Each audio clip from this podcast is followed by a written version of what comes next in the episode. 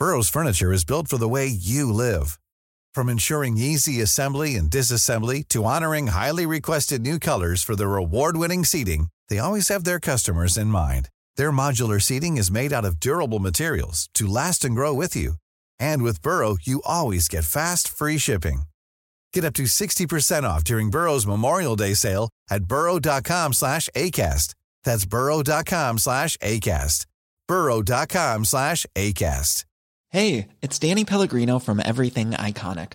Ready to upgrade your style game without blowing your budget? Check out Quince. They've got all the good stuff, shirts and polos, activewear and fine leather goods, all at 50 to 80% less than other high-end brands. And the best part? They're all about safe, ethical, and responsible manufacturing. Get that luxury vibe without the luxury price tag. Hit up quince.com slash upgrade for free shipping and 365 day returns on your next order. That's quince.com slash upgrade. Millions of people have lost weight with personalized plans from Noom, like Evan, who can't stand salads and still lost 50 pounds. Salads, generally, for most people, are the easy button, right? For me, that wasn't an option. I never really was a salad guy. That's just not who I am. But Noom worked for me. Get your personalized plan today at Noom.com. Real Noom user compensated to provide their story. In four weeks, the typical Noom user can expect to lose one to two pounds per week. Individual results may vary.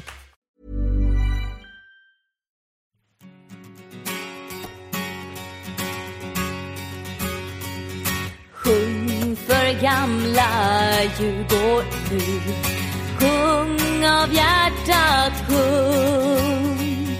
Enda klubb i världen som är evigt lika ung Sjung när vi har vinst på gång. Sjung när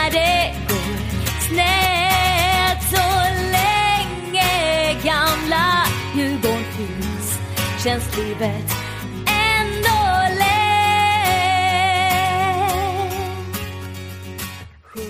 Ja, hej och välkomna till eh, ett nytt avsnitt av DIF-podden. Eh, Vi sitter här mitt i eh, sommaren på Östra station. Jag heter Joel Lillbrända och jag är programledare ikväll och med mig har jag som vanligt min sidekick Olof El Sharif. Tjena tjena. Det kommer bli det bästa avsnittet på länge tror jag. Vi har jäkligt mycket att se fram emot. Vi Så att vet, bara- vi vet ju hur negativ Olof brukar vara så det måste ju vara sjukt bra då. Ja, det är första gången jag är positiv i hela mitt liv. Tror Vi jag. har eh, lite gäster här ikväll också. Vi kan ju börja med, med Leader of the Clack, eh, Martin Lundgren. Välkommen. Tack som fan. Grymt att vara tillbaka igen.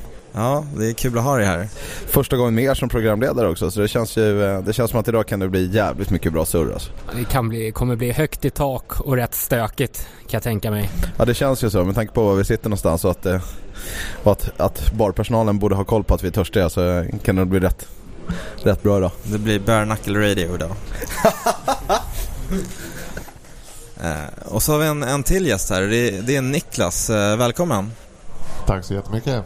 Eh, vi kommer gå in på det lite senare i programmet men eh, du har gjort dig väldigt känd här på en eh, kort tid hos Djurgårdsfamiljen. Ja, uppenbarligen så är det sant. Jag är den nya rullegamen i Djurgårdsfamiljen.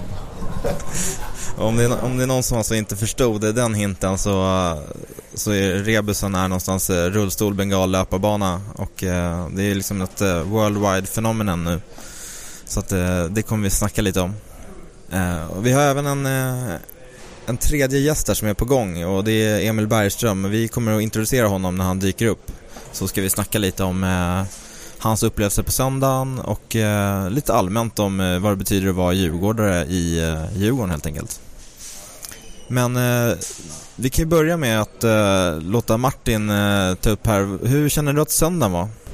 Alltså nu börjar det egentligen liksom lägga sig. Jag har varit lite så här känslomässigt uttömd här efter, efter, efter söndagens fullständiga urladdning. Um, och nu börjar man liksom få lite perspektiv på saker och ting. Innan, innan söndagen, hela de här, ja, egentligen veckan innan så börjar man liksom haja att ja, men nu börjar det närma sig. Det är liksom, det är sista, det här är verkligen sista matchen på stadion. Nu när jag suttit med i DPA och jobbat med arenafrågan och suttit nära Djurgården och alla de här grejerna runt om så så hade jag någonstans övertygat mig själv om att jag hade bearbetat de här känslorna redan innan. Jag visste att vi skulle flytta, ehm, jag visste att det skulle bli tufft men man har vetat om det så länge och man liksom har någonstans insett att ja, men det var valet mellan Solna eller Johanneshov eh, att spela. Och det kändes så jävla solklart då och man någonstans har jag haft så lång tid på mig att bearbeta de här känslorna runt om. Um, men ju längre eh, liksom, framåt matchen det led så, så blev jag liksom mer och mer otrevlig mot min omgivning. Liksom, torsdag, fredag där, det var jag bara så här skitgrinig, helt opåkallat och så här, otrevlig mot min stackars fru och liksom generellt disträ. Lördagen då gick det knappt att prata med mig på söndagen då var det så här på morgonen. Eh, jag vaknade, eh, min dotter väckte mig och, och och jag var så här skitsur så min fru sa det Jag vet att det är matchen idag, jag vet att det här är jobbigt som fan för dig men eftersom du kan ju försöka vara trevlig i alla fall. Jag bara, men det är, inte, det är inget problem, jag har redan bearbetat det här. Hon bara, mm, eller hur? Det har märkts på dig en vecka nu. Så att hon, eh, hon körde in mig till, eh, till Rish, mötte upp eh, M högerligan med, ja, du och jag var ju där Joel och massa andra sköna snubbar. Kommer in på, kommer in på Rish och ser alla där inne. Men kommer in, glider in och bara morsar på alla. Alla sitter med gamnackar och hälsar knappt tillbaka. Så bara, grabbar, vad är grejen liksom? Hej! Alla sitter fortfarande med huvudet ner och då någonstans slår det mig att liksom, det är sista gången vi gör det här tillsammans. Det här är sista chansen vi har att göra det innan en stadionmatch. Och då fattar jag någonstans känslorna. Då började det liksom krypa på. Men vi käkade liksom en, en soft brunch, drog några bira, knallade upp till Humlan. Kommer upp i Humlan och liksom fyra timmar innan match så möts man av blåränder överallt. Vad fan, det var bara matchtröjor, sångerna ekade, kommer upp upp mot, eh, mot eh, Ultraskullen där i Humlan och det man hör är liksom Stone Roses och Oasis och James och liksom det bara ekar Manchester ur högtalarna och känslan där den, är, den blir så här så jävla känslomässig berg dalbana. Å ena sidan vill man bara gå runt och kramas med alla en sista gång och verkligen få den här känslan av Djurgårdsfamiljen på stadion för absolut sista gången. Å andra sidan känner man bara så här, måste det här verkligen ta slut? Måste det verkligen vara sista gången? Hade du någonting att tillägga där Niklas? Ja, jag tänkte bara okej, okay, ni satt med gamnackar på Rich. Tessa sitter med en bruten nacke på Kungsholmen fettbakelse efter en. Ja, den... ja, ja, men äh, det var tråkigt Vi ska inte satt... klaga. Nej, ni satt med gamnackar på Rish och jag satt med en eh, bruten nacke på Kungsholmen eh, efter en 30-årskaka. Men ja, ja, det var tråkigt att ni eh, var lite halv... Oh, nej, det var ja, men det, Förlåt, nu kommer jag av mig eh, Nej men det är känslan när man springer runt och kramas med alla och så börjar den här Börjar marschen upp och man, jag fick komma upp på, eh, på en av Öhmanbrödernas eh, axlar Vänder mig om längst fram, tittar ner för, eh, för Sturegatan och ser liksom fyra, kanske fem tusen djurgårdare och sångerna ekar mellan husväggarna och det bara fylls med en så jävla skön känsla. Och så fort jag kliver ner från axlarna så är det som att det slår en i ansiktet igen just den här känslan med den här känslomässiga berg och dalbanan att fan det kommer inte vara några fler gånger. Jag det blir aldrig, det här. Jag har aldrig mött så mycket killar som vill kramas i hela mitt liv. Ja, men det var verkligen den grejen. Alla ville kramas med varandra. Alla ville bara njuta av den här sista gången. Och det var ju det, var ju det som gjorde det så jävla fantastiskt. Jag... Och så kommer man in, du vet, man, man går in genom... Jag tog gamla klassiker som jag gjorde när jag, som jag gjort så jävla många gånger. Jag var uppe i morse med folk uppe på klocktornet, lämnade av min kylväska, knallade ner. Gick in genom entréerna, kom ner till kommer ner till medlemstältet, tar några bira där och inser att det fortfarande är nästan en och en halv timme kvar till match surrar skit med, med gamla kollegor, vänner, folk som man kallar bröder liksom och, och, bara, och bara njuter av läget. 20 minuter innan match kom upp på, på M höger med, med liksom bästa snubbarna som jag ska nu ska få ta med mig till, till eh, Stockholms Arena, Tele2 och, och, och dela det här med. Men den känslan är så jävla grym och sångerna ekar och det är sånt jävla tryck redan innan. Och så börjar, börjar tifot och man inser liksom vilket sjukt jobb generationen efter har gjort eh, och fortsätter göra och verkligen visar upp det absolut bästa de har med de här tre stegen och, och fantastiskt liksom genomförande, skitsnyggt. Man känner redan där att vet, tårarna börjar komma lite grann men det är, det är, liksom en, jävla skön stämning, trycket fortsätter och det, det verkades verkligen att alla ville verkligen sjunga ut en sista gång. Det är liksom, det ska, ingen ska få ifrågasätta som till exempel för Bayern och Gnaget. Var, kunde vi haft bättre stämning på sista matchen? Nej, det kunde vi inte haft. För vi var helt sinnessjukt bra på läktarna. Liksom nerverna någonstans och, och över att det var sista. Jag tror att, att, att, det folk känner och det som gjorde det särskilt för oss det är att ja visst, om två plåtskjul rivs, ett norr och ett söder om stan det går att hantera, men för oss står, eller går inte att hantera, men för oss så står, så står stadion kvar. De här tegelväggarna, de här löparbanorna, den här fantastiska gräsmattan, ekarna. Ja, de har levt i snart i över hundra år. Om hundra år så kommer de fortfarande leva kvar. Jag tror att det gjorde det jävligt hanterbart för folk att kunna verkligen njuta av den upplevelsen.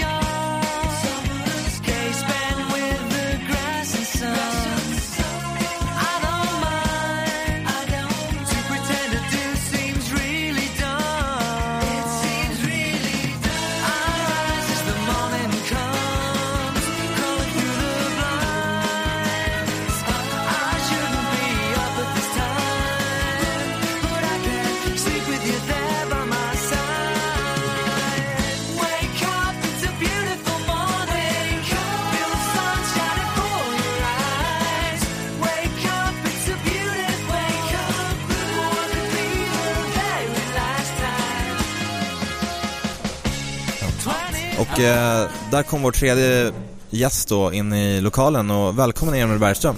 Ja, tack så mycket. Är det första gången i radio? Eh, ja, det stämmer. Ja, det är jättekul att uh, ha med dig här i, i DIF-podden i alla fall. Uh, Emil, uh, om du skulle beskriva din sista match på stadion, om du börjar liksom från, från att du vaknade nästan, hur såg dagen ut? Ja, hur såg dagen ut? ja men som sagt, jag vaknade väl vid nio någon gång, gick upp och käkade frukost och sådär och ehm, Sen så, som jag brukar göra på matchdagarna så brukar jag bara ta det lugnt, eh, softa, kolla lite på TV och sådär. Sen så, sen vid tolv någon gång så träffade jag pappa. Så eh, vi, vi satt hemma hos mig och snackade lite och eh, till en början var det väl bara vanligt, vanligt, vanligt prat liksom mellan pappa och son och sådär. Men sen så kom vi mer och mer in på matchen och Ja, det var väl framförallt den här diskussionen om att det är min sista chans att göra mål nu. Han höll på och skröta om att han hade gjort ett mål i någon GH-match när han hade pluggat där och skjutit upp den i krysset liksom. Så att, eh, annars hade han väl terrat mig hela livet för det där om jag inte hade gjort mål. Så att, eh, så det var mycket prat om det och så. Och sen så tog jag och pappa vår sista promenad tillsammans upp till arenan. Eh, som vi har gjort ett antal gånger. Ehm, och det var självklart jättemäktigt för jag gick ju förbi hum Humlegården och såg hur mycket folk det var på plats och stämningen verkade vara helt fantastisk. Så att det blev den, den, den vanliga marschen upp där och sen så var det in i omklädningsrummet och ladda helt enkelt. Eh, om du skulle jämföra den här matchen med andra, kändes det någonting speciellt då att det, att det just är sista? Ja, alltså jag kände i alla fall, jag vet inte hur de andra grabbarna, men det, det kändes väldigt laddat i omklädningsrummet framförallt. Eh, vi ville, jag tror alla ville ta, ta ett bra farväl av, av stadion liksom och det, det tyckte jag vi visade när vi gick ut sen också och man kände det på uppvärmningen att alla, alla, var, alla var grymt taggade. Och, och eh, det, det ja, som sagt, det, det speglade av sig även från första spelminut så att eh, jo, speciellt det var det. Eh, om vi går tillbaka till din farsa har gjort sig lite av ett namn också nu när, eh, när du har kommit in i truppen och så fort, jag tror så fort du kom upp redan och började göra ditt första A-lagsmatch så var det någon kompis som sa att han hade haft din farsa i gympa i ja, det... väst, västerort någonstans ja. där. Eh, var det acceptabelt att ha Gnaget-tröja på, på hans lektioner? Vet du någonting om det? Eh, jag tror faktiskt inte det var acceptabelt. Jag har en liten anekdot i alla fall som jag, som jag har fått berättat för mig när Ja, det var väl någon gång när min mamma och pappa började dejta ett tag skulle de ut på restaurang där och eh, mamma dyker upp i en svart kjol med en gul blus och eh, min pappa sa att vi kan inte gå in på restaurangen där tillsammans, du får åka hem och byta. Eh, och hon var tvungen att åka hem och byta. Eller de åkte väl tillsammans men eh, ja, på den vägen är det så att jag tror inga Gnaget-tröjor godkändes på gympalektionen i alla fall. Det låter som ett jävla bra knep om inte annat, måste man ju säga. Men du som, eh, som ändå växt upp som djurgårdare, eh, känns det något speciellt att liksom representera Djurgården jämfört med de andra spelarna om du ser, tänker lite i kontakten med dina medspelare? Ja men så är det ju. Alltså, sen är, nu är det väl, Javo är väl ur Djurgårdare nu också i laget så det, det är skönt att få in en, en till sån i alla fall som man vet. Men sen är det såklart, såklart att alla, alla, alla är här för att vi, vi spelar fotboll, vi är bra på att spela fotboll och men jag har ju liksom haft, ja, Djurgården har varit klubben i mitt hjärta ända sedan jag varit liten så att för mig är det, det är aldrig svårt att tända till till matcherna eller känna, känna jag känner alltid en stolthet över att ha på mig liksom den blårandiga tröjan. Så att eh, på det sättet så, det kommer naturligt för mig. Sen så är det väl såklart att om man skulle spela någon annan klubb ute i Europa, om man skulle bli värvad dit, skulle man väl säkert kämpa det också. Men det, jag tror inte det skulle komma, komma på samma sätt utan nu känns det bara häftigt att liksom få stå där ute, ja nu på stadion som det har varit då, och få, få liksom få vara i den blårända tröjan när man själv har suttit på läktaren och kollat på andra spelare som har varit där så det, ja, det är grymt coolt. För jag tänker att alla, alla spelare försöker givetvis ge sitt yttersta och, och vinna och sådär men jag tänker även om du är ung så kanske du får lite mer ledarprofil med tanke på liksom din bakgrund i, i klubben och att du faktiskt bryr dig på ett kanske ett annat plan än många av de andra. Ja. Nej men jag, jag har, framförallt har jag alltid varit en, en person som gillar att ta en ledarroll. Så, så har det alltid varit. Eh. Men sen så är det ju som sagt så att eh, jag vill ju alltid att Djurgården ska vinna. För mig, för mig är det verkligen laget före jaget om man säger så. Ehm, så att eh, det är verkligen inga problem alls för mig att, att ladda och känna ett, känna ett ansvar på planen. Jag känner ju att jag, ja men som sagt, jag vill alltid att Djurgården ska vinna, jag vill att det ska gå bra för Djurgården. Sen så är det självklart ett plus när det går bra för mig och sådär men jag gör hellre en dålig match och vi vinner med 3-0 än att jag gör en jättebra match och det är torsk 1-0 i baken liksom. Så att, så är det. Och ifall du inte blir uttagen i matchtruppen, är det, är det tack och adjö då? Nej, om det skulle hända så får vi väl tänka på det då men det, det skulle jag bli grymt besviken i alla fall. Nej, det måste framförallt vara jävligt eh, coolt att, att göra mål liksom på stadion där du ändå växt upp liksom jämfört med de andra när man ser dig kuta fram mot läktaren, ja mot all publik. Det, det måste vara någonting som verkligen, ja, känns i hjärtat liksom. Ja men exakt, alltså det är, som ni ser, jag vet inte vad jag ska ta vägen. Jag bara hoppar och skriker och jag, det är ofattbart hur, hur glad jag blir och hur, hur stolt jag känner mig nu i efterhand också över att ha, över att ha fått gjort det där målet. Eh, Det, det är helt otroligt. Hur, eh, hur känns det nu då att faktiskt lämna stadion och, och komma in på Tele2? Jo men det, det är med blandade känslor alltså. Det är grymt synd att, att vi ska bort från stadion för jag, men det har alltid varit liksom en Djurgårdssymbol och ja, men som jag säger, jag var på min första match när jag var, jag vet inte, pappa tog väl med mig när jag var fyra fem år någon gång och då kanske man inte kollar jättemycket på just hur spelet var och sådär men det var ändå upplevelsen att ha varit där och sen har, sen har vi haft liksom säsongskort på familjeläktaren och stadion har alltid funnits med så att eh, det, det, kommer bli, det kommer bli tråkigt. Väldigt tråkigt. Men sen så nu, jag var på Tele2 här i, i söndags och kollade lite och det är en grym arena alltså. Det är det verkligen. Eh, konstgräset är, det är bra för att vara konstgräs. Liksom det är så naturtroget som möjligt och det är, en, det är en himla cool atmosfär. Jag tror att akustiken där inne kommer bli otroligt bra så att eh, det ska bli kul det också. Det var ju, eh, det var ju fler som blev sjukt, sjukt glada när du gjorde eh, sista målet på stadion. Eh, hann du se någonting särskilt efter målet? Nej, det blev ju helt kaos. Jag var mest för glad för att fira så att nej. Vad pratar du om? Ja, vi, såg, vi, hade, vi har ju en annan gäst idag som, eh, som också blev sjukt glad. Eh, och det blir ju en väldigt så här, naturlig... eh, Du får ju nästan, du får nästan berätta själv nu. Vad, vad hände där när, när det gjordes mål, Niklas? Ja, eh, det är en bra fråga vad som hände. Eh, jag blir li- lika glad som alltid när någon gör mål i Djurgården. Men eh, ja, nu eh, råkade jag ha en bengal i mina händer. Någon hade stoppat den där. Och eh, då var det väl lika bra att tutta av den. Och eh, det gjorde jag.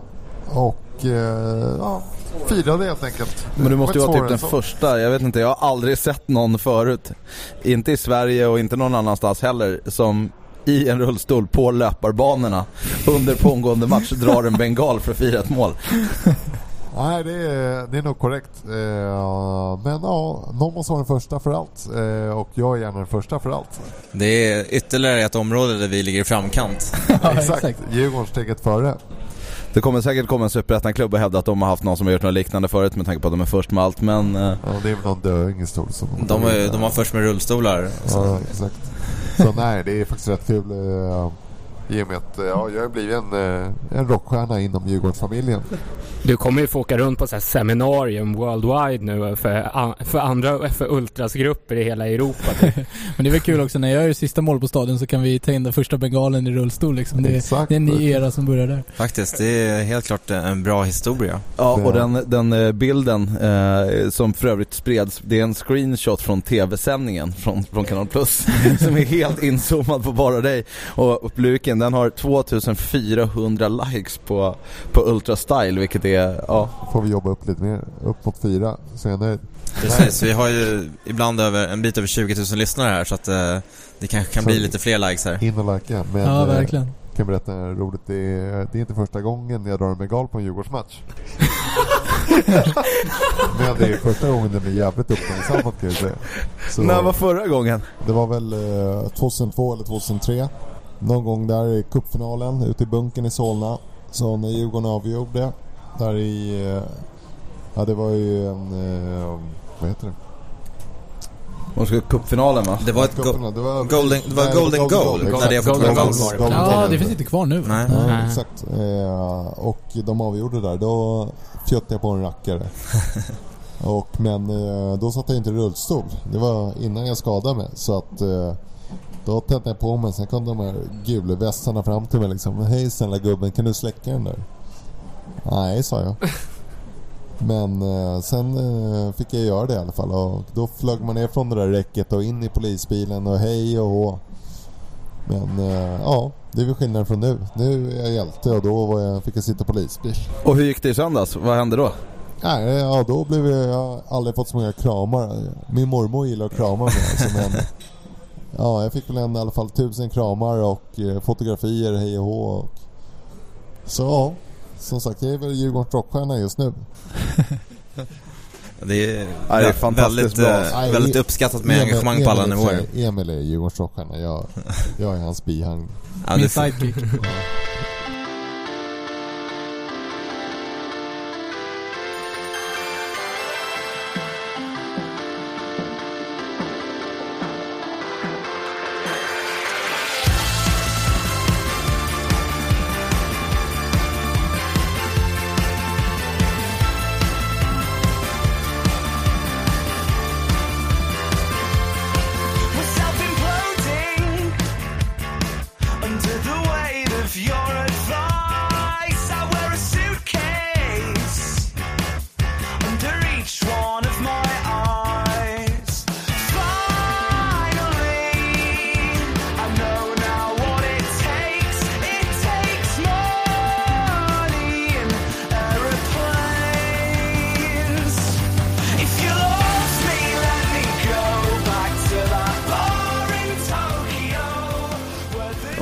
Tillbaka lite till, eh, till Emil då och tittar lite så här eh, om du har kort och långsiktiga mål med din, med din karriär.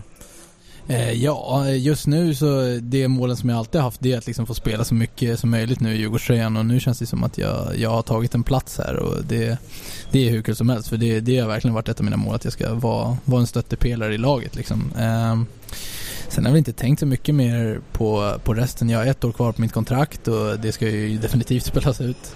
Eh, sen får man väl se då om det, om det skulle komma något erbjudande eller något sånt där men jag är fortfarande ung, jag är bara 20 år och eh, jag menar jag skulle Nej, jag har faktiskt tänkt lite på det att eh, spela en 100 matcher för Djurgården, det skulle ju ändå vara, det är en milstolpe det också så att, eh, ja det får vi se. Sen, jag tror att eh, alla har ju liksom förståelse för att man har väldigt stora drömmar när man har nått så långt som du redan har gjort. Och det, det respekteras nog från alla. Men känns det som att det vore ett misslyckande att liksom spela i Djurgården när man är 25 eller 26? Nej det skulle verkligen inte vara. Alltså det är som jag sagt, om det skulle bli så nu att jag skulle stanna i Djurgården eh, resten av karriären, då skulle jag vara hur stolt som helst att få representera liksom klubben i mitt hjärta hela, hela min fotbollskarriär. Det skulle ju vara någonting som, som jag skulle vara jättestolt över. Eh, men det är som du säger, det är såklart man har drömmar att komma ut i Europa och spela där också. Så vi får se vad som händer helt enkelt, men eh, Djurgården kommer alltid ligga mig väldigt varmt om hjärtat. Man, man, man kan väl säga att vi, vi hoppas att det blir liksom ett, ett, om du får ett stort erbjudande så hoppas vi att det är någonting stort också. För ibland så känns det som att spelare flyttar för att de känner sig nästan tvungna. För jag vet till exempel Adri Johansson eh, har ju uttryckt det som att han var, han var nästan desperat efter att lämna och, och gick till Wigan och sen till Ålborg och sen till ja, Odense och det känns ju inte som att det är några så här adresser som man blir så här jättevåt i trosan av kanske. Inget jävla bottengäng i Holland eller mellangäng i Turkiet eller Nej, någonting. men Utan ska du gå för något att köra till riktigt någon, någon stor grej liksom. Någon Manchester. United eller Lazio eller något sånt. Ja, mina något- fina något klubbar. Ja, en, en, stor liga, en stor liga, det har man ju förståelse för, absolut. För det är lite, det kan jag tycka är lite synd så i efterhand, för Adde, Adde hade säkert vunnit två SM-guld till om han hade stannat. dels 2005 och sen tror jag att vi hade vunnit 2007 också om han hade varit kvar. Och jag menar nu säger du Joel, det känns ändå som att vi, liksom, vi är på väg att hitta en, ja du vet, vi tar tillbaka till någon sån här ja, framtidskänsla. Hade vi gått tillbaka två månader tillbaka då satt vi alla här och var helt, helt förstörda och kämpade oss upp till matcherna. Och jag fick en fråga på, på Twitter där de, de frågade vad det blir liksom, vad, vad är det som är skillnaden? Vad är det som är skillnaden för två månader sedan mot nu? För dig som spelar i laget? Alltså den stora skillnaden är framförallt glädjen. Alltså det, det är liksom, nu för tiden så skrattar vi på träningarna och vi försöker hela tiden framhäva det positiva och det är framförallt den stora, stora skillnaden. Förut var det liksom, det skulle, det var, det var mycket krav, det skulle vara mycket si och så, gör, ni får inte göra så här, gör inte så här. Men nu är det lite mer, gör så här grabbar, det här, när, när ni gör det här, det här är bra och liksom, och det gör att eh, då vet vi mer vad vi ska göra och men framförallt glädjen, det som jag säger. Vi, vi blev starka av den här 3-2 segern mot Malmö och sen dess så har vi bara spinnit vidare på det och liksom försökt behålla glädjen och det har ju gett resultat. Det är den bilden jag fick också av hur det var förut. Att det var typ, ja det var nästan överinstruktioner från ledarhåll förut. Och på vissa träningsmatcher man var på, ska man inte negga nu liksom, men då stod han liksom vid sidlinjen och skrek hela tiden. Fall två meter. Och jag tror inte man kan ta in, ja sånt där hela tiden liksom. Där man Nej, spelar var- lite på känsla. Ja men det var, det var väldigt mycket instruktioner och liksom Och jag tror att, jag tror vi blev låst i vårt spel utan det var liksom, det var liksom när vi kommer i det här läget så måste vi göra så här och det, då blir man låst som spelare. Man måste ju fortfarande ha liksom sin egna kreativitet och liksom Ja. på det sättet Det är ju på, ofta på de sätten som liksom matcherna avgörs. Det är så man gör mål när det händer det här plötsliga liksom och Alltså söker lösningar som egentligen inte fanns där men som har inpräntat systematiskt då eller? Ja men precis. Typ Men så. li, lite så, om man inte spelar på instinkt så går ju allting långsamt också någonstans. Ja för då, men så måste, är det ju. då ska man tänka liksom istället för att göra det som sitter i ryggmärgen. Och sen om det inte funkar då kan man alltid falla tillbaka till de grundrutinerna man har. Men det är ju fortfarande det här lilla, lilla extra, lilla det som händer. Det är det som avgör matcher liksom. Så att, Verkligen. Hur är Högmo som person då? Hur är han eh, som, som individ? Nej, han, är, han är grymt skön. Man kan ju verkligen alltid snacka med honom om man säger så. Um, han, typ, jag tror att det var andra träningen eller något sånt där. Så kom han fram till mig och bara, ja ah, men hur ser livet ut för dig nu då? Pluggar du eller vad är det som händer? Och det var så här, oj, någon som intresserar sig i mitt privata liv, vad händer här? Nej men han är verkligen, han är jätteskön och och som sagt så han tänker mycket på de här positiva grejerna. Han vill, han vill ta fram glädjen och sådär. Så alltså, det går inte annat än skratten när han liksom kommer in på morgonen och God morgon götter och nu ska vi ut och spela lite fotboll och det är liksom som svensk så tycker man det, det är lite småroligt och sådär. Så att nej, jag, jag trivs med honom verkligen. Som en Kjell Jonevred fast med fotbollskunnande. Ja, alltså, ja, jag tror liksom i- Sverige, som ändå är ett sånt land där de flesta bra lagen i Sverige funkar genom att ja, ha tränare som, som gör laget eh, glada liksom och alla mår bra i gruppen. Det är annorlunda i Europa liksom, men i Sverige, Hey, it's Danny Pellegrino from Everything Iconic. Ready to upgrade your style game without blowing your budget? Check out Quince. They've got all the good stuff shirts and polos, activewear, and fine leather goods, all at 50 to 80% less than other high end brands. And the best part? They're all about safe, ethical, and responsible manufacturing. Get that luxury vibe without the luxury price tag. Hit up quince.com slash upgrade for free shipping and 365 day returns on your next order. That's quince.com slash upgrade. Many of us have those stubborn pounds that seem impossible to lose, no matter how good we eat or how hard we work out. My solution is PlushCare. PlushCare is a leading telehealth provider with doctors who are there for you day and night to partner with you in your weight loss journey. They can prescribe FDA-approved weight loss medications like Wagovi and Zepbound for those who qualify. Plus, they accept most insurance plans. To get started, visit plushcare.com slash weight loss. That's plushcare.com slash weight loss. Millions of people have lost weight with personalized plans from Noom, like Evan, who can't stand salads and still lost 50 pounds.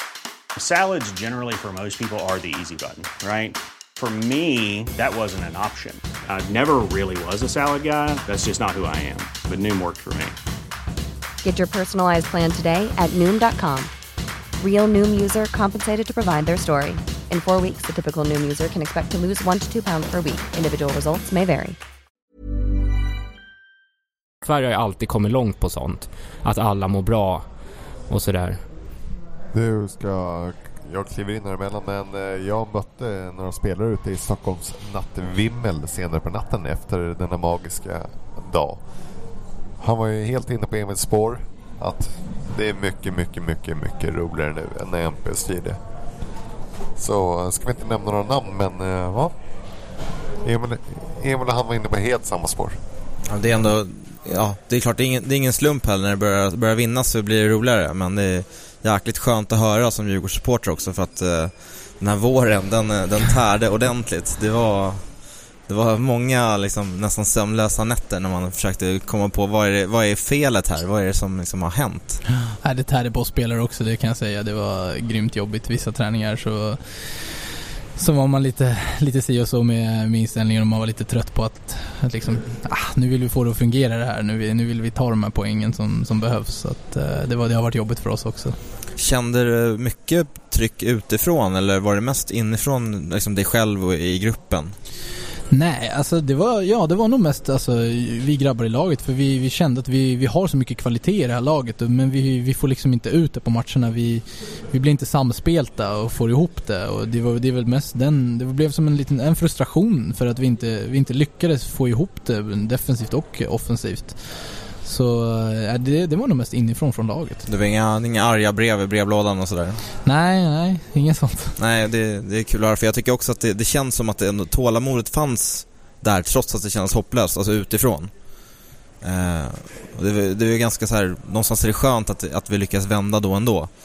Eh, Jo, ut, utan, exakt. utan att liksom ha verkligen, ja vad ska man säga, för, förstört livet för er eh, grabbar i laget. Nej, nej men det var ju, det var ju tungt alltså. Vi, vi hade ju tuffa bortamatcher där i början och ja, det var inte lätt dagen efter liksom att se sig själv i spegeln när man har torskat liksom med 3-0, 4-0 och sådär. Man mådde väl inte jättebra och sådär men det var väl liksom, vi snackade hela tiden om grabbarna i laget att bara, nej vi måste köra, vi måste köra på liksom. Det, det finns inget annat och sen just, alltså det som jag säger igen, Malmö-matchen där, det var, det var grymt viktigt för oss att, att få den där vändningen. Och, ända sedan dess så, så har vi liksom bara, bara tillsammans tagit oss vidare och kommit dit där vi är idag. Eh, du och eh, Simon Tibbling får ju representera någonstans den här nya generationen eh, av liksom, ja, egna spelare från ungdomsleden. Är det några andra som är på gång som du har, koll på? Ja, vi har ju precis, Tim har ju precis, Söderström har ju precis kommit upp och liksom tränar nu för fullt med oss och är en del av vår trupp och sådär.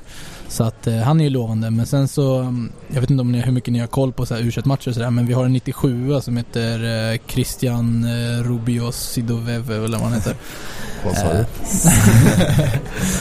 som är en eh, spelare som jag faktiskt, eh, vi var nere i, i lagen förut och var och tränade lite och kollade sådär och det var en spelare som verkligen imponerade på mig. Han har grym teknik och en väldigt bra blick för spelet redan nu som 97 alltså han är fyra år yngre än mig, han är 16 år. Och jag skulle inte tycka det var fel om vi släppte upp han och lät oss träna med A-laget en gång i veckan liksom. Det tror jag bara skulle utveckla honom så att Du, han är på gång. och du är lite glad att han inte spelar på samma position som dig också? det är ju skönt att han spelar mittfältare då. Ehm, ja, jag är så jäkla nyfiken. Jag menar många i laget nu med tanke på den här spelaromsättningen som vi har haft eh, senaste åren. Det är inte så många som har varit med länge. Jag menar du tillhör ju numera en av, en av veteranerna i det här laget. Ja, jag tror Petter har väl Ja. flest allsvenska, sen är jag typ tvåa eller något sånt där. Och då, då är, vi, vi får ju ut väldigt lite liksom, så anekdoter, man får väldigt lite så känsla för vem som är vem i gruppen. Vem är, den, vem är den absolut sjukaste killen i laget? Vem hittar på mest fanskap liksom? Eh, den sjukaste killen i laget. Eh, jag vet inte. Alltså det, det är mycket, mycket sådana här spratt och grejer och det är mycket grejer som händer hela tiden men danskarna brukar gå ihop och köra på rätt hårt alltså. Och eh, även Höje kan hoppa med där in på ett kort men eh, danskarna ligger bakom rätt mycket hyss. En klassisk fråga brukar ju vara vem, vem klär sig absolut sämst i laget? För där brukar det vara lätt att hitta någon, någon hackkyckling. Eh, ja, det är väl nog inget tvivel om det att det är det är lill- lille Simon Tibbling som, eh, som mest lever för fotbollen och sådär men han, han går runt i sina mjukisbrallor och liksom med en fotboll under armen så att eh, nej. Vi, vi älskar honom också. Spelar Simon Tibbling lika mycket Counter-Strike och du vet, så här, dataspel som man tror att han gör? Nej, jag tror inte han spelar det för fem öre. Han brukar, han spelar fotboll, när han inte tränar själv då kollar han väl på någon gammal eh, engelsk match mellan Derby och eh, något lag. Eh.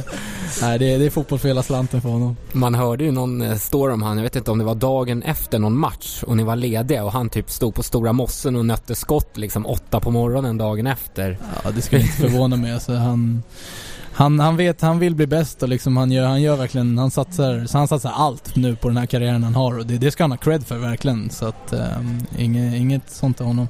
Nej, det är, han är en stor favorit i ett uh, litet omslag. Jag kan glida in med en, eh, eftersom jag spelare och apropå klädstil så eh, damerna på Soapor i söndagsnatt uppskattade tydligen Kent Höjes klädstil för han gled inte hem ensam i natt. och det var inte bara en som följde med. Jag måste ta ett snack med honom när vi kommer tillbaka på måndag. Hade han prillan under läppen också då? Nej, jag vet fan vad han hade men ja, något, något som funkar. Vilken jävla kung. Jag rullar hem ensam. Till min ficka.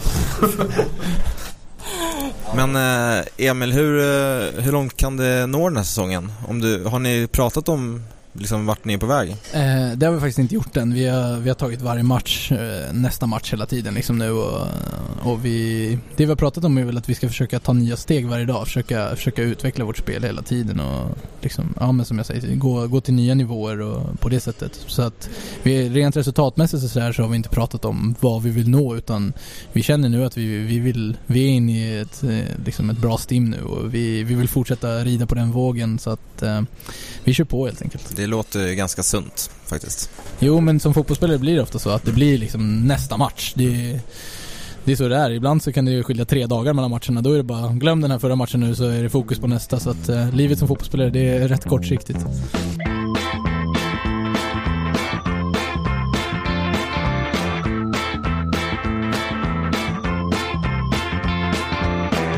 It's up in my heart when it skips a beat. Can't feel no pavement right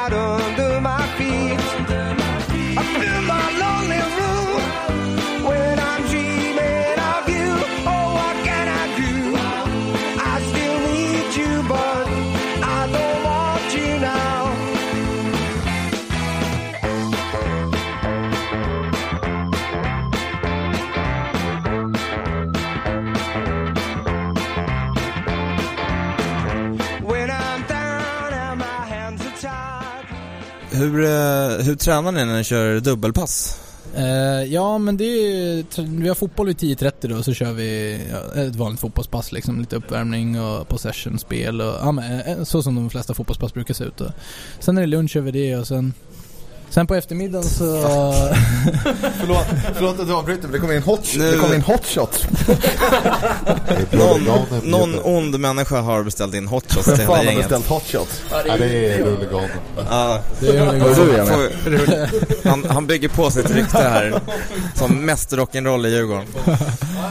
Eh, men vi, vi hade även eh, en fråga om, eh, om eh, fyspass. Du, du är sugen på det här Olof, du gillar Ja. ju kroppar. Nej men jag har ju alltid varit neggig mot så här svensk fysträning och det sa jag för några år sedan när Carlos Banda var tränare och vi var nere på, på en träning. Då, då, det var fortfarande när vi hade islänningen som fystränare. ja, Palmar Ja, då sa jag vad fan det är inte styrkelyftning vi håller på med. Fan grabbarna ska kunna... du på mig?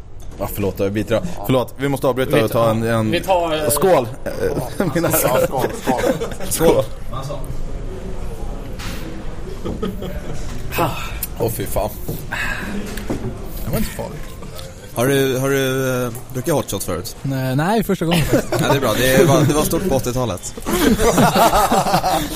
Ja, det är då jag är född. Jag med. Samma lika. Jag med. Nej, jag kom 13 år senare. Ja. Eh, ja men Olof, kör vidare här med Ja, nej men fysfrågan. eh, jag har ju alltid varit neggig mot den svenska fysträningen och jag sa det någon gång till eh, Carlos Banda när vi var nere på någon träning. Fan det är inte styrkelyftning vi håller på med. Grabbarna ska kunna spela fotboll och passa en boll. Ehm, så därför är jag lite nyfiken på han, ja, nya, eller nya, ja, fystränaren vi har idag. Spanjoren, Jordi. Ja, Jordi Gonzales. eh, nej men, eh, ja, om du är orolig för det så behöver det inte vara det längre för nu är ju all fys fotbollsanpassad. Eh, vi har liksom, han har sina maskiner som har blivit introducerade för oss där det är, men det är som ett hjul med olika vikter så att så har man som en väst på sig med rep som man liksom drar upp och använder sig, ju mer kraft du drar i desto mer drar maskinen ner dig så att ju tyngre blir det. Så att det går liksom inte att fuska på de här maskinerna om man säger så. Eh, men så kör man liksom några övningar på dem och sen så får man snabbt ta av sig det där och eh, liksom antingen, eh, ofta så blir det att man får springa lite till någon kon, få en passning, en mottag och passa igen och rycka och sen så får man bromsa liksom. Så att det är verkligen, det är fotbollsrelaterat, verkligen. Eh, sen så är det, har vi med några vanliga övningar som är lite så här bålstabilitet och sånt där för, som alla fotbollsspelare behöver för att Ja. Känns skönt att veta, då är den tiden förbi där man stod och körde knäböj hela dagarna. Det, Det- blir man ju liksom bara det- tung. Nej, det är bara hockeyspelarna som kör Ja. det. Det jag tycker nästan är viktigare är att jag vill ju veta varför han snudd på har en matchdress på sig på, på matcherna när han leder uppvärmningen bakom målet. Ja men han är ju väldigt engagerad om man säger så. Ehm, han, han har ju fått eh, hand om uppvärmningen nu eh, till 100% nu så att han sköter den på sitt lilla spanska vis och eh, ibland kommer det en ny övning som är, han hade sett när han var nere och kollade på Real Madrid eller någonting. Och, men eh, nej men han, han gillar explosivitet och liksom det, det är mycket tiki-taka men han vill att man ska, det, det har blivit lite mer kvadrat och lite mer possession och spel och sådär så att eh, ja, han tänker verkligen fotbollsmässigt hela tiden. Så, Men han verkar inte vara sugen på att kliva på planen då, för när han kör fotbollsstrumpor uppdragna till knäna. Ja, han kör ju den på träningen också. Han hade beställt de här nya F50-skorna nu också senast. Vi, alla vi kom ut på träningen och bara ja, vi har en ny spelare i laget. Så att eh, han, han är väldigt engagerad om man säger så. Om vi har många skador då lovar jag att han kommer sitta på bänken som en så här, eh, lösning. Skulle inte Ja. förvåna mig om han hoppar in någon gång alltså. Om man hoppar in som en target forward eller någonting. Ja, han är han ju rätt ser, lång. ser sugen ut. Eh, om vi skulle gå och kolla om du har något eh, favoritminne från stadion. Ja du. Då, tar eh, vi, då väljer vi bort söndags då, för det blir för enkelt. Ja exakt, det kan man inte ta. Men eh, ja, jag har väl framförallt ett som som eh, publik eh, när jag var, var, ja hur gammal blir jag? 12 år blir det väl. Eh, 2005 då, Elfsborgsmatchen 8-1. Det, det kommer jag alltid komma ihåg liksom. Det var det var fantastiskt. Jag var faktiskt på väg att missa den matchen. Jag kommer inte ihåg om jag hade någon, om det var någon träning eller någonting men ja, jag stack direkt från träningen eller någonting med farsan och liksom fick vara med på den där festen och man kommer ju aldrig glömma det när Dembo tog straffen och så fick han sätta en egen straff liksom. Det, det kommer jag aldrig glömma. Eh, sen om jag inte får ta söndags nu då, så spelmässigt så är det väl min debutmatch såklart. Eh, jag fick hoppa in där efter ja, eh, snudd på 40 minuter mot Malmö hemma där när jag bytte med Kebba. Eh, och det, det var ju hur stort som helst att, att få, ehm, få kliva in där och, och för första gången vara på planen. Liksom, Djurgårdens A-lag, det, det var ju hur stort som helst och det, det kommer jag alltid komma ihåg. Eh, om vi, vi pratade lite förut om så här långsiktiga drömmar och sånt där. Har du någon eh, favoritklubb ute i Europa? Ja, favorit och favorit. Jag, så här är det. Min det, pappa har berättat att det var någon jämförelse någon gång för ett tag sedan mellan Londonlagen och eh, Stockholmslagen. Ehm, och då var det så att Djurgården blev jämfört med Chelsea. Och det var en, ja det kan väl vara en tio år sedan eller någonting och ja, sen dess har jag varit Chelsea-fan om man säger så. Det där Så får du lägga ner. Så eh, sen så blev det ju så här när Abramovic kom in så vet man inte, då är det många som har trott att det är många som blivit Chelsea-fan då. Men jag har verkligen varit med ända sedan den jämförelsen. Så att ehm, Chelsea skulle jag verkligen vilja spela i men sen är det väl alltid spela i Real eller Barca, det skulle ju vara hur coolt som helst. Så något av de lagen skulle inte vara fel. Nej, det kan man förstå. Men Niklas, du hade någon, någonting att lägga in där tror jag. Nej, jag tänkte bara lägg ner det där du spelar i Djurgården. Det, kan inte bli bättre. Var nöjd med vad du är. Det är mottot för en, dagen. Ja verkligen, men jag läste en jävligt skön grej. Det var någon som, eh, som sa det att eh, hoppas innerligt att, att Emil kan bli våran, eh, våran Totti. Våran, eh, våran stjärna som hänger med laget från liksom ungdomsåren och är, är liksom passionerad Djurgårdssupporter med, med oss alla andra och, och, och tar där Ja, stannar kvar hela vägen och blir verkligen en, en, en kulturbärare av Djurgården genom hela sitt liv. Vad säger du om det? Ja men det skulle verkligen inte vara fel. Det var som jag sa tidigare, Djurgården har varit klubben i mitt hjärta, det kommer vara klubben i mitt hjärta och så kommer det vara. Och liksom Stockholm som stad, jag är uppvuxen här och det skulle verkligen inte vara fel att säga sen när jag är 37-38 bast och lägger skorna på hyllan att jag haft en hel karriär i Djurgården. Det skulle ju bara vara eh, maffigt liksom. Det är, det är, det är inte så ofta det händer nu på senare dagar så att det skulle vara coolt. Nej, verkligen. En, eh, en typ Carragher i Liverpool som har liksom 700 matcher eller någonting i, i tröjan. Förutom det uppenbara faktum att du inte är en scouser då. Eh, Faktum är att du är mittback så du kan spela till 42-43. Ja exakt, ja, ännu fler år. Ja, men nu lever vi ju längre och längre så att eh, karriären kan hålla hur länge som helst. Ja, fan, 45-46 kanske. Och med tanke på din skadehistorik lär inte det vara något problem. Nej, eller hur? Jag har haft en, det, jag har haft en bruten tå. Det var när jag slog i tån i stenen så att, när jag var och badade. Så att, eh, jag har inte haft någon fotbollsskada hittills, peppar peppar. Var på Lövsta? Nej, faktiskt inte. Smedshusbadet. Bästa Såklart. badet där jag Nej, lägg uppvuxen. av. Jo. när, när, man, när man var, jag gick i Rålambshovsskolan precis där uppe. Så gick, eh, du vet den här lilla ön längst ut. Jag Ja men det var ju den jag, det var när jag vadade över till den som jag slog i stenen. Liksom, Ja, när jag just- skulle ja. hänga med lianen liksom. Precis, den Ja. där, har du klättrat upp i det här trädet Ja, någon gång? ja, ja. ja det, Martin, du hade en fråga till, eh, till Emil. Ja men jag tänkte det, det finns en, en sån här klassisk anekdot som, eh, som alla gärna berättar om dig och din pappa och jag är så jävla nyfiken på att höra det från liksom straight from the horse's mouth. Ja, Berätta om toaletten hemma. Ja men det var hemma, vi bodde i ett radhus eh, ute i Nälsta som ligger ute i Vällingby västerort. Ehm, och eh, ja, på liksom toaletten som var nere i, ja men precis innanför dörren när man kommer in liksom där alla skulle, ja där alla som var på besök skulle, skulle gå på toa och göra sina behov. Eh, där fick pappa den briljanta idén att gå och köpa AIK-klistermärken och sätta upp där så att man alltid skulle pissa på AIK. Eh, och det är till 100% helt sant och varje gång man skulle gå på toa där så var man tvungen att se det där jäkla märket men då kunde man ju pissa ner i alla fall. Alltså vi pratar alltså nerkaklat inne i själva, in, inne i ja, toaletten. alltså långt nere i toaletten, alltså längst ner där liksom. Där satt AIK-märket så att eh, ja, man kunde göra vad man ville med det. Ja, det, det är stort. Det, det märks ju att, eh, att Djurgården sitter i, i ryggmärgen där. Vi kommer ta lite lyssnarfrågor nu till, eh, till Emil, men vi börjar med en fråga som Niklas har, till, lik, liksom många lyssnare. Ja, jag mötte Emil på försäsongen uppe i Stadshagen. Och där ställde jag frågan Varför spelar du alltid med tandskydd? Ja, den frågan har jag fått en del gånger och eh, det är faktiskt så att när jag var sju år gammal tror jag att det var så var jag ute och eh, lekte liksom på, ja men på eh, precis eh, lekplatsen bredvid, bredvid där jag bodde. Och där fanns det en sån här en spiralgunga som är som en motorcykel ungefär som man liksom kan åka fram och tillbaka, fram och tillbaka.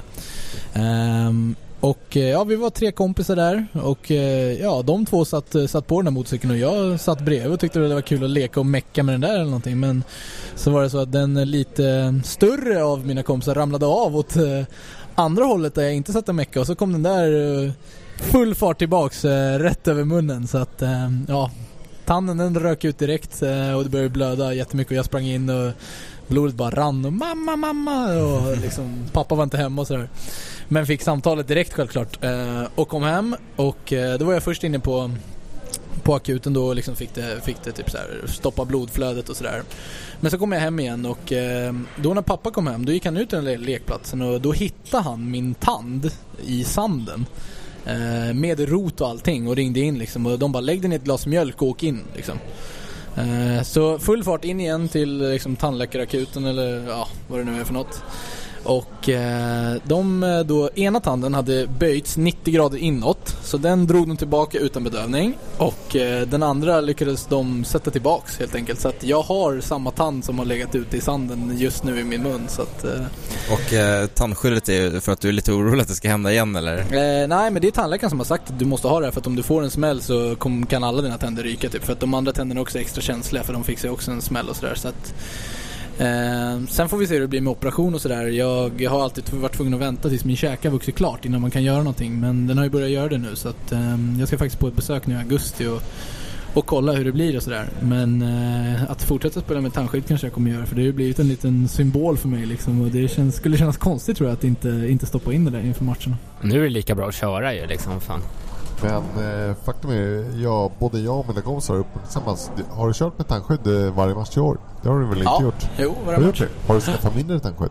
Ja, jag har skaffat ett genomskinligt. Ja, det kanske okej, är ja, därför. det är därför vi... Ja, okej. Ja. Vi, eh, vi har tänkt på det faktiskt. Det Ja, när, när jag var liten körde jag ju med svart tandskydd. Eh, då var det, jag kommer ihåg en match när jag var 11 tror jag att det var. Det var Falken, SM i Falkenberg och eh, mötte vi ett lag som heter LCB Malmö tror jag. Eller något sånt LDC, ja, jag tror inte det finns längre. Eh, och vi vann, vi vann med 11-0 eller något sånt där. Och efter matchen var det enda de kunde snacka om att... eh, Nej, jag blev så, eh, så jävla rädd när jag såg den här killen med svarta tänderna. Så att eh, det var någon gång liksom när, när de bara tappade bollen och så kunde jag ta den och driva fram och, och liksom skjuta Ja, det måste ha varit L- LBD Malmö, eller vad heter de damerna? Det var inte konstigt om de var FC Malmö tror jag det var. De fi- finns längre. Fixa ett gulrött blått handskydd. Det hade min polare när vi lirade hockey. Så, Jaha, så, körde, så körde... För hans farsa var tandläkare, så vi kom till han så fixade han tandskydd åt oss. Aha. Så hade vi gulrött blått. Ja, det, det skulle vara. Ja. Jag måste ju inflika att, jag vet inte om du vet vem Simon Mittman är, men för detta Djurgårdsjunior i hockeyn. Och Nej, det vet jag inte. han, eh, han, han tycker ändå att det är förbannat fjantigt att du har, eh, tandskydd. Men, men å andra sidan så han, han har inte en hel tandrad där, där uppe Nej, kvar. Så Samma Simon Mittman som bangade på min invit att köra, eh, köra på isen. det där är en lögn och det vet du Martin. har du någon favoritspelare i Djurgården? Kanske, kanske sen innan du kom till klubben och eh, sen efter också? Eh, ja, alltså innan, innan jag ens föddes, men det har väl varit så att eh, alltså Knivsta har ju alltid varit en, en spelare som liksom har följt med och sådär. Framförallt för att jag själv har träffat honom många gånger för att hans barnbarn och jag spelade i samma fotbollslag i Brommapojkarna eh, när jag var mindre. Så att jag har blivit skjutsad till träningen och sådär lite av honom och och vi utvecklade, i och för sig jag var liten men det var, han, var, han var liksom en, en skön kille att snacka med och sådär. och, Så att eh, han framförallt, det, det är en spelare som, som jag tycker om. Sen efter jag kom till klubben så Ja du, alltså jag tyckte alltid att Jonsson var skön. Han, eh, framförallt för, för att när han, var, när han var gammal och jag var ung så liksom tog han hand om mig lite liksom. Han sa liksom om det gick dåligt någon match eller något så han liksom, men det är bara att kämpa på. Du har hela din karriär framför dig liksom. Det, det är bara att köra på och sådär. Och, eh, han, var, han var riktigt skön att ha i laget. Sämre förebilder kan man ju definitivt ha. Det är ju verkligen två legender och det är kul att höra även att, eh, att Knivstas eh, liksom, eh, legend lever vidare. Jag för tror han sitter i sin himmel och ler nu. precis. Ja, vi hade en till lyssnarfråga här och det var vilken är den mest fysiska spelaren du har mött i Allsvenskan? Ja men på tal om nu när vi ska möta Mjällby här nästa match så Ekenberg spelar ju rätt fysiskt liksom. Han, han går mycket på kropp och försöker alltid, alltid vara där och riva och slita och tacklas mycket. Så att, ja, han spelar nog fysiskt. Eh, och på tal om vem lägger sig direkt när, när du kommer in i ryggen då? Eh, det måste jag säga att Magnus Eriksson senast när vi mötte Malmö var helt, det måste varit överlägset i hur lätt man lägger sig. För att så fort man bara liksom rörde han kändes det som att han försökte lägga sig. Så att han blev ju riktigt arg där på mig ett tag också men det fick han bara tillbaks. Att, Det, det är bra för han är en gnagare. Han lirade, lirade hockey förut. Var ganska duktig. Då kallades han Dampmange. En, en, en, enligt uppgifter. Så att, eh han, han har inte mycket till övers för. okej. Bli kompis med honom för hans syrra, hon är sjukt snygg. Han har koll alltså. Men, men jag tycker att det är, det, är ändå, det, är, det är för dåligt att se ut som någon sån här karaktär i Mad Max och sen liksom lägga sig i varje duell. För den där, den där frillan är ju så inte okej så att det, det är helt sjukt. Varje gång du möter Henrik Rydström får du lust att bara slita av honom de här tajta shortsen så man får se vad det lilla som döljer sig där bakom. Han har dem väldigt högt uppdragna så mycket kan man ju säga. Är det, en fråga förresten från mig. Är det, är det mycket liksom trash talk i fotboll? Att man försöker tracka folk? Typ Rydström finns det en del saker att tracka han för som skulle, borde ta lite hjärtat på honom. eh, Som alla här vet vad det handlar om. Men, ja, Nej men det är väl my- inte så mycket snack om liksom just alltså sådana saker, hur man är och sådär. Men det kan vara, det är mycket snack liksom, ja men typ så här, fan du är så jävla dålig och liksom bara, vem tror att du är och massa sånt där. Den bästa trashtalken är väl, alltså Selakovic han älskar att snacka och försöka få folk i balans hela tiden. Och han, han håller på från minut ett och gnäller på domaren och på spelarna och på, på allihopa. Så att eh, han, han snackar mycket, så är det. Men det är ju problem. Hör folk vad du skriker då med, med tandskyddet? Ja, jag har ju lärt mig att snacka med Jag kommer ihåg när jag började spela med tanken när jag var liten. Det var typ såhär, men gå höger! Och ingen fattade någonting. Bara, han bara, "Åh, vad, vad." Eh, så det, Men nu, det är faktiskt, jag har lärt mig snacka med det så att eh, det är Men folk som jag gissar att du får höra en del just med tandskyddet. Ja, det, det har jag faktiskt fått några gånger liksom typ såhär, men spotta ut med den här skiten liksom. Ja, lite sånt där. Så. En spelare som eh, fick mycket skit från läktarhåll nu i våras var ju Mikko Albonos. Var det någonting som märktes av på planen också?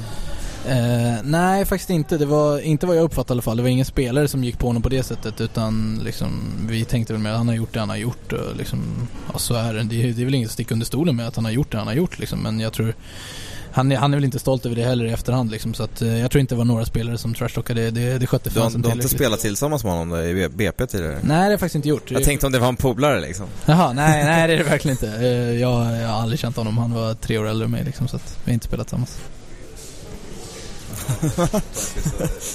Vadå bindstreck-huvud? Alltså, jävla skit i helvete.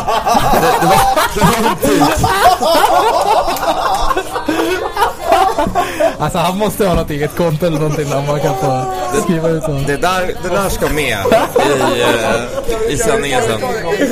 Nej men jag tycker att det, blir, det, det ska vara spontant.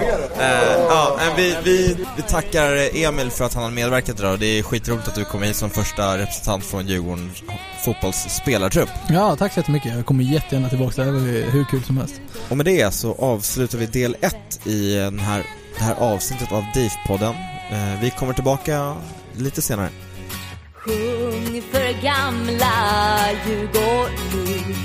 Sjung i ur och skur Visa folk att blåa ränder.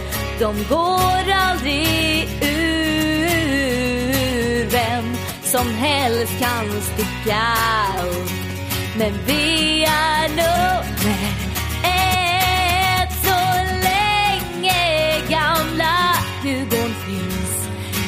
länge gamla